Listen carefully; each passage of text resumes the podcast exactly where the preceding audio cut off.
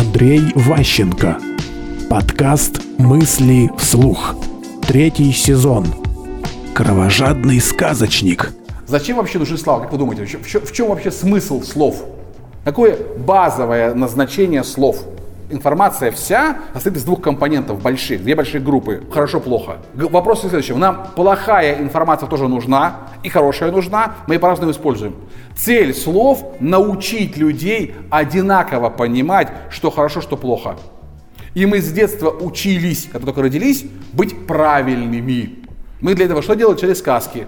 Нас бабушка нам рассказывали про волчка, про, сер, про волчок, волчок серый бачок кусает, наливные яблочки, царь Гвидон, еще что-нибудь. То есть мы, сказки нам позволяют с детства понять, что хорошо, что плохо в этой культуре. Допустим, сказки башкирские или сказки там туркменские совершенно другому учат. Они, мягко выражаясь, этически отличаются. Если взять, допустим, сказки Андерсона в оригинале, там вообще жесть. Просто жесть в буквальном смысле, как бы, и она совсем другому учит, чем у нас э, написано. Мысли вслух. Слушайте новые выпуски и ищите аудиокниги Андрея Ващенко на Литресе.